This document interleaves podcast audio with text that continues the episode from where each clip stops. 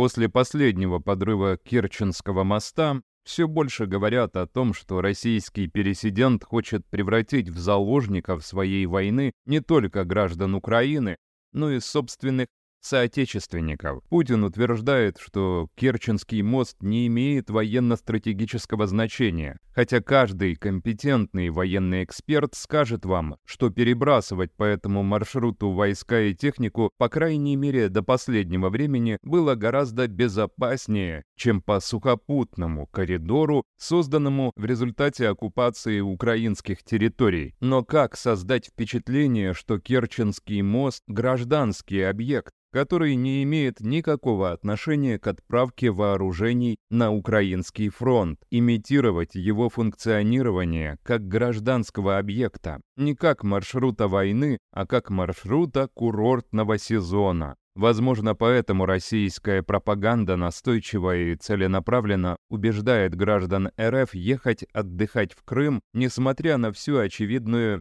небезопасность такого маршрута. Возможно, поэтому сейчас на полуострове распространяют схемы альтернативного маршрута по оккупированным территориям, хотя, уверен, не могут не понимать, какой опасности подвергают мирных жителей, которые должны отправляться из Крыма домой фактически через зону военных действий. Нельзя сказать, что эта пропаганда не работает. Думаю, работает еще как. То, что во время взрыва на мосту погибли люди именно из Белгородской области, а не из, допустим, Хакасии или Новосибирска, о многом говорит. Для жителей Белгородской области война не новости из телевизора. О хлопках и в областном центре, и в других населенных пунктах Белгородчины о рейде на Шебекина знают все. Губернатор Белгородской области Вячеслав Гладков регулярно обращается к жителям региона и рассказывает о происходящем.